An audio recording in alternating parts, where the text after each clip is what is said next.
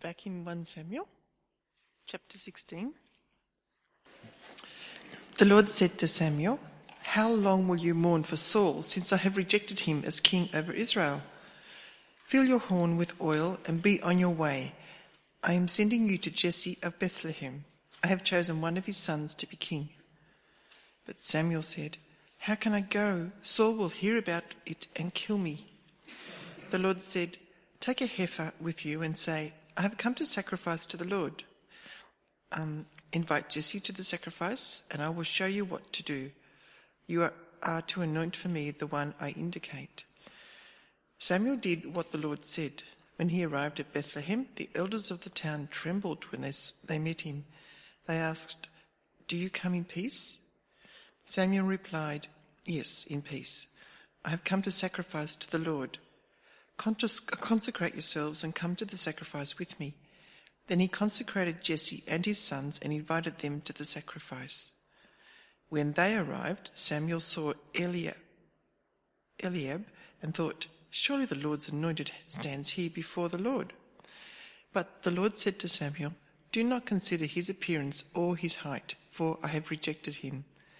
The Lord does not look at the things man looks at. Man looks at the outward appearance, but the Lord looks at the heart. Then Jesse called Abinadab and had him pass in front of Samuel. But Samuel said, The Lord has not chosen this one either. Jesse then had Shammah pass by, but Samuel said, Nor has the Lord chosen this one. Jesse had seven of his sons pass before Samuel, but Samuel said to him, The Lord has not chosen these. So he asked Jesse, are these all the sons you have? There is still the youngest, Jesse answered, but he is tending the sheep. Samuel said, Send for him. We will not sit down until he arrives. So he sent and had him brought in. He was ruddy, with a fine appearance and handsome features. Then the Lord said, Rise and anoint him. He is the one. So Samuel took the horn of oil and anointed him in the presence of his brothers and from that day on, the Spirit of the Lord came upon David in power. Samuel then went to Ramah. Well, as you get older, your birthday presents change. Uh, I think when I was about six, uh, I probably was quite excited to get some pocket people, which were little people about this size that you could put in your pocket. Uh, when I was 16, I'm guessing I was quite excited uh, to get these little round things called CDs. You might have heard of them. Uh, when I turned 46, quite recently, uh, I was quite excited to get something different. Uh, you know you're getting old when you get glasses for your birthday. And I was quite excited about it because now I can see the writing clearly. Though you guys, for some reason, look a lot more blurry than you used to. I don't know why that is. Uh, it's really important, isn't it, to see things clearly to be able to see what's really happening, to be able to see what's really happening in the world, to be able to see things in the right way. Because the world is a very confusing place. And 1 Samuel 16 is all about seeing things the right way, or rather from the right perspective with the right point of view. That's page 297. Chapter 16, verse 1 The Lord said to Samuel, How long will you mourn for Saul, since I have rejected him as king over Israel? Samuel's got plenty of reasons to mourn. Uh, the people had rejected God and said, Appoint for us a king. And so God gave them what they asked for, a king for them. Samuel was intimately involved. He anointed Saul. He introduced him to the people. He reaffirmed the kingship and he said to them all, if you only obey and if the king only obeys, you've got a second chance. And Saul, we saw last week, was a great success as a king. He led them into battle, which is just what they wanted, and he defeated all their enemies on every side, which is just what they wanted. He was a great success and yet God thought he was a great failure. For he rejected God by rejecting his word, and the Lord was grieved. The Lord mourned and rejected Saul as king. And like a parent who can see their child making foolish choices and they mourn for them, like a pastor who sees his people sometimes making foolish choices and mourns for them, so Samuel is mourning. Mourning for Saul and for what could have been for him. Mourning for the people and what could have been for them. And I think mourning for himself. But God says to him, How long will you mourn for Saul, since I have rejected him as king over Israel? God is not saying here, You've had three months, that's all you're allowed to mourn for someone, now get over it. Don't ever let anyone say that to you. No, he's saying, Don't mourn without hope.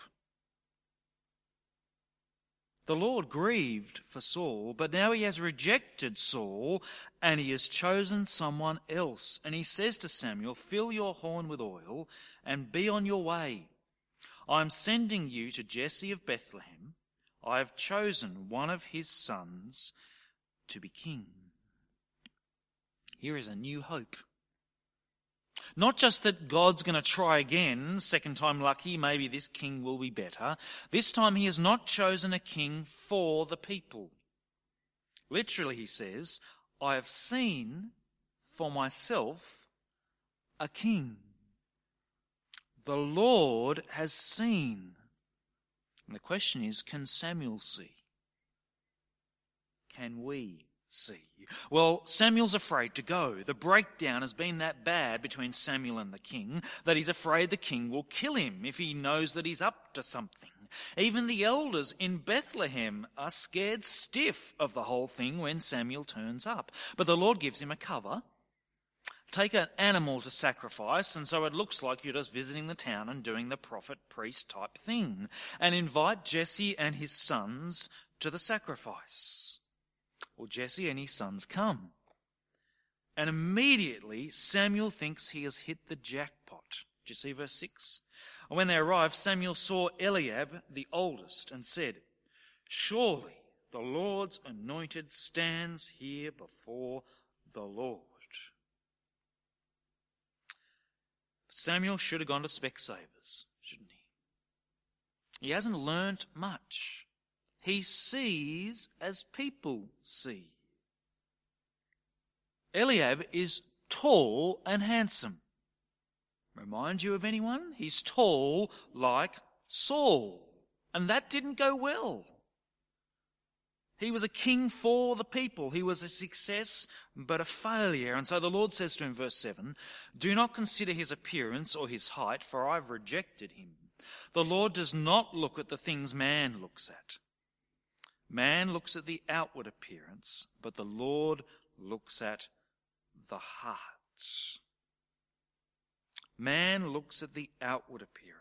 But when the Lord comes to choose a king for himself, he doesn't look at the outward appearance, he looks at the heart. As he said back in chapter 13, I've chosen someone, a man after my own heart. You know that expression, don't you? He's a man after my own heart. It means he loves going to the beach, he loves reading books, and he listens to history podcasts. That'd be a man after my own heart. With the Lord, it's more serious.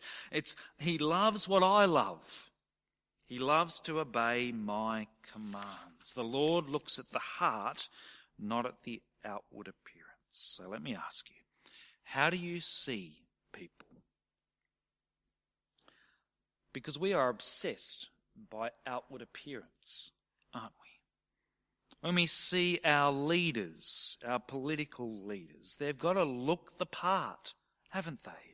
And if they don't, we choose someone else. When we look for someone we might want to go out with or to marry, we are so focused on what they look like. When someone walks in the room and we meet them for the first time, first impressions, it's all about what they look like. And we really care about what we see in the mirror, don't we? Even when it looks okay, many of us think, well, 20 years ago it actually looked a fair bit better. And we get obsessed with that. That's stupid, isn't it? The whole thing is stupid because the whole thing just fades away. gravity wins in the end with all of us. And we ought to change how we see people. And it's really good news here, isn't it? That the Lord is not stupid. He doesn't look at the outward appearance of people. That's not what matters to him. He sees what's matters, what matters, what's in the heart. That's good news. Though, if I'm honest, it's actually really bad news because I can make my outside look okay most days. And I could maybe fool God with that. But He can see my heart, and that is really bad news. Except that He loves me anyway. Man looks at the outward appearance, but the Lord looks at the heart. That's true. But is that really what verse 7 is saying?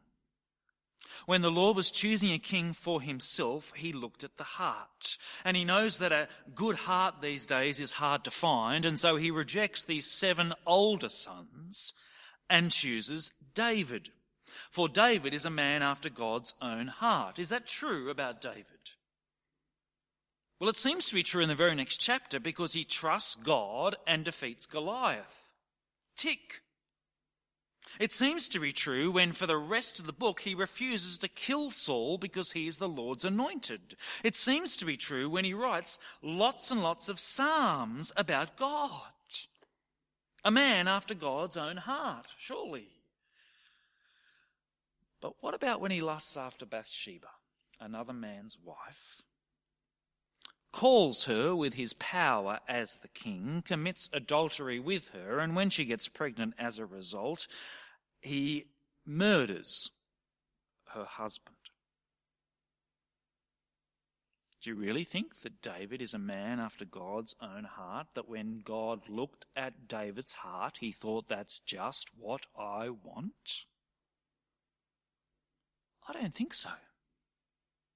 And even if David did have a good heart, if it all matched up, and from this point on you thought, well, no wonder God chose David, does God normally do that? Does God normally choose people who deserve it? Is that what it was like with Abraham, Isaac, and Jacob, and everyone since them? No. He chooses people who don't deserve it. So, what does the Lord mean here? What is it that he looks at the outward appearance, but the Lord looks at the heart? Well, it's a poor translation. And I want to put what is literally there in front of you. It's going to come up on the screen now, and it's also on your outline as well. Same thing. Literally, it doesn't say man looks at the outward appearance, but the Lord looks at the heart. It says, the Lord does not see as man sees. Man sees according to the eyes, but the Lord sees according to the heart. Now that's hard to grasp, isn't it? But how is it that man sees, that people see? We see according to our eyes. We see with our eyes. And on the basis of what we can see, of what we look at, we make up our mind. We see according to the eyes. But the Lord doesn't do that.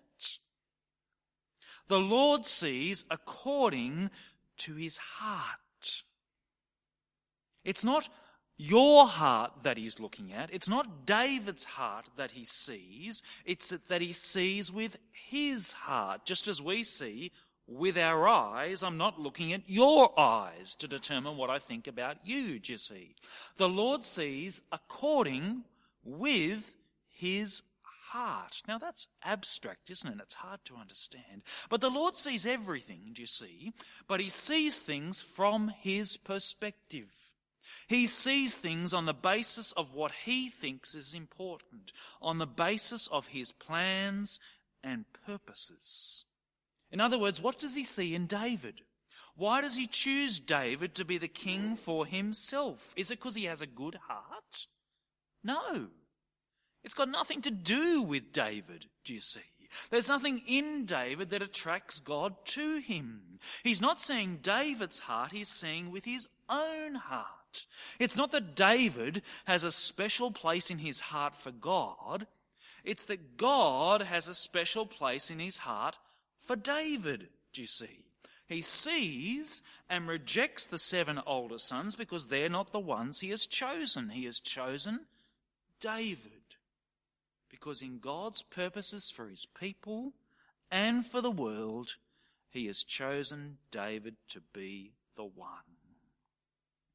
That's why in 2 Samuel 7, when God has actually put David on the throne and now promised to make his son rule forever, David says, Who am I that you have done this for? He doesn't say, No wonder I was the boy with the good heart all those years back. He says, Who am I? You did this according to your promises. You did this according to what was in your heart. So it's true, we should stop looking at outward appearances. We should value what's in people's hearts. But 1 Samuel 16 is saying something more profound, more significant. That God sees, that He chooses according to His heart, His will, His plan, according to His point of view. Why is that profound? What difference was it make? I got three things. Many people today say that there is no absolute truth. You've heard that, haven't you? Everyone sees things differently according to their own heart. You've got an opinion about Jesus. I've got an opinion about Jesus. That's your point of view. This is my point of view. Each of them are equally valid. It's called postmodernism. How do you respond to that? Is it true that we have different points of view? Yes. Is it true that we are bound by our own point of view because we can only see things from our own point of view? Yes. But does that mean there is no truth? That there is no absolute truth? There is no way of knowing which is the right point of view? Well, yes. Unless God has a point of view. Unless God, who sees all things and who has a plan for the future, has a heart by which he sees, and that he sees things from the point of view of that heart. The answer to postmodernism, do you see, is here in 1 Samuel 16. Surprise, surprise. God has a point of view. He sees things from his heart, and David is the king he has chosen. Jesus is the son he has promised. And so it's not just my point of view against yours. It's God's point of view. And you would be mad not to adopt God's point of view. Now, if some of you are into philosophy, maybe you've got people you talk to about postmodernism, you might find that helpful. Some of you are thinking that's a load of, I don't know what you might call it, but not very helpful. Let me throw another one at you. More personally, the world is confusing, isn't it? How do you make sense of it? Your life is confusing and full of things that you don't like. Full of things that are hard that you would not choose for yourself. And as you see it with your eyes, it doesn't make any sense. You get sick, you get frustrated, your friends let you down. Why would that happen? Why would that be good? But God has a point of view.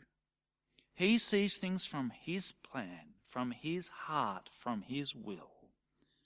And from his point of view, it is good what he is bringing to you. The challenge is to trust him. Thirdly, most wonderfully perhaps, God doesn't choose people on the basis of our hearts. Isn't that good? 2 Samuel 7 that David says, who am I that you have done all this for me? He's completely confident that God has chosen him and God will do his plan. And so he cannot lose God's spirit. He cannot lose the throne because he is God's king. He is confident that he belongs to God. But he is humble because he knows it has nothing to do with him. In Jesus, it's the same for us. Colossians 3, we are a chosen people holy and dearly loved. And it makes us humble. Because we're supposed to say, Who am I that God would choose me? Why did he choose me, it seems, and not my other people in my family? I don't know. It doesn't make any sense to me with my eyes, but it makes sense to God somehow. Because that is his point of view, and it gives me assurance and it makes me humble. Do you know that? Can you see that? Can you see things from God's point of view? Let's pray. Our Heavenly Father, we thank you that you see things properly. You see all things, and you see things from your point of view, with your heart, your will, your purposes, and where the universe is heading. Father, please give us that confidence that David had and that humility. We pray this in Jesus' name. Amen. The next reading follows on from the last one on page 297, starting at verse 14. Now the Spirit of the Lord had departed from Saul, and an evil spirit from the Lord tormented him. Saul's attendants said to him, See, an evil spirit from God is torment- tormenting you. Let our Lord command his servants here to search for someone who can play the harp. He will play when the evil spirit of God comes upon you, and you'll feel better. So Saul said to his attendants, Find someone who plays well and bring him to me. One of the servants answered, I have seen a son of Jesse of Bethlehem who knows how to play the harp. He is a brave man and a warrior. He speaks well and is a fine looking man, and the Lord is with him. Then Saul sent messengers to Jesse and said, Send me your son David, who is with the sheep. So Jesse took a donkey loaded with bread and a skin of wine and a young goat and sent them with his son David to Saul. David came to Saul and entered his service. Saul liked him very much, and David became one of his armour bearers. Then Saul sent word to Jesse, saying, Allow David to remain in my service, for I'm well pleased with him. Whenever the Spirit from God came upon Saul, David would take his harp and play. Then relief would come to Saul. He would feel better, and the evil spirit would leave him. Well, this is a confusing scene, isn't it? Hard to see what this uh, is about. And it's pretty confusing in the very first verse, really. Now, the Spirit of the Lord had departed from Saul, and an evil spirit from the Lord tormented him. Did the Lord really send a demon to torment Saul? And how on earth did playing the harp fix that? I don't think playing the harp would fix anything, personally, but that's my own point of view an evil spirit from the Lord. Now, the word evil here, you can see there the, the footnote, can't you? Uh, evil can also mean harmful, something that harms you. This is not a demon from down below, one of the minions of the devil, and God made a call and got him sent up or something. This is a spirit, for God is in charge of all things, including spirits, of course and a spirit that is sent to harm Saul. It's the same word in Job 2, which is the background for the song we've just sung. Uh, Shall we accept good and not evil from the Lord? said Job, by which he meant uh, the death of his family and the death of his livestock. It was not so much evil as harmful. And all things come from God. This is a particular sort of bad thing that comes. Now, the Spirit of the Lord had departed from Saul, and a harmful spirit from the Lord tormented him. The Spirit of the Lord came on him when he was anointed to be king over Israel. What has happened now? He's been rejected from being king. And so, of course, the Spirit of the Lord, given for a particular task, has left him. And in response, in replacement, a harmful spirit from the Lord torments him. The Lord is punishing him. Saul rejected God as king, God has rejected Saul as king, and God is sending a repeated reminder to Saul of what he has done. But there's something more fundamentally confusing going on in this scene, and I think it's quite deliberate from God. The confusing thing to try and figure out here is who is the real king. For it's clear here, isn't it, that we're in Saul's throne room, I think. He's clearly the king to all intents and purposes, to everyone's view as they see with their eyes. He still has the attendants. He can call anyone to come and they come. He is the one clearly in control, in power. And yet we've just read that David has been anointed king. And yet, what's he doing here in Saul's throne room? Well, he's a brave warrior, we read. He's handsome, he's well spoken, and he can play the harp. And what's he doing? Simply playing the harp whenever Saul wants him to. Do you see the confusion? Do you see how it's hard to see who is the real king? It's like when the wise men come to King Herod, do you remember? And they say, Where is the king of the Jews? And Herod goes, I'm right here. He's clearly the king. How could it possibly be a baby in a manger? Or like when Jesus is hauled before Pilate, and Pilate says to him, Are you a king? And then crucifies him with a sign over him saying, The King of the Jews. Who's the real king here? Clearly, it's the Romans. It couldn't be Jesus. And it's like in our world, isn't it? There are so many powerful people with extraordinary power and money. Surely they are the rulers of the world. Would you really think it was Jesus who was ruling the world? No one's seen him for the last 2,000 years. And the world doesn't look much like Jesus is in control of it does it? So, who is the real king? If you see with your eyes, Saul is the king. And the human rulers are the king now. But do we want to see with our eyes, from our point of view, or from God's point of view? That's the challenge here, isn't it? Can you see who is the real king? And will you trust him?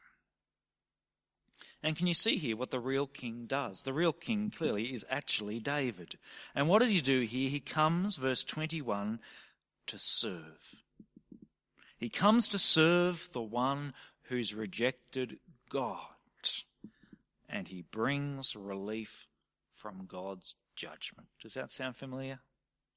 Jesus is the real king who gets hauled before the authorities, but then has come not to be served, but to serve, and to give his life as a ransom for many, to bring relief from God's judgment. You can only see that, though, if you see with God's heart, not with our eyes. We need to see properly. We need to see things from God's point of view, and it's only God's word that'll help us to do that. What is it in your life when you see what's happening around you and you think that other people are in charge? Where do you need to see that actually Jesus is the King? And trust Him in your life. Our Heavenly Father, help us to see things from your point of view. And even though we can't see Jesus with our eyes, help us to see what he has done to serve and to ransom us from judgment, and that he now sits at your right hand, waiting for all his enemies to be made his footstool. Father, in whatever area of life or whatever human ruler we are impressed by or scared by, Help us to see with your heart and see things properly.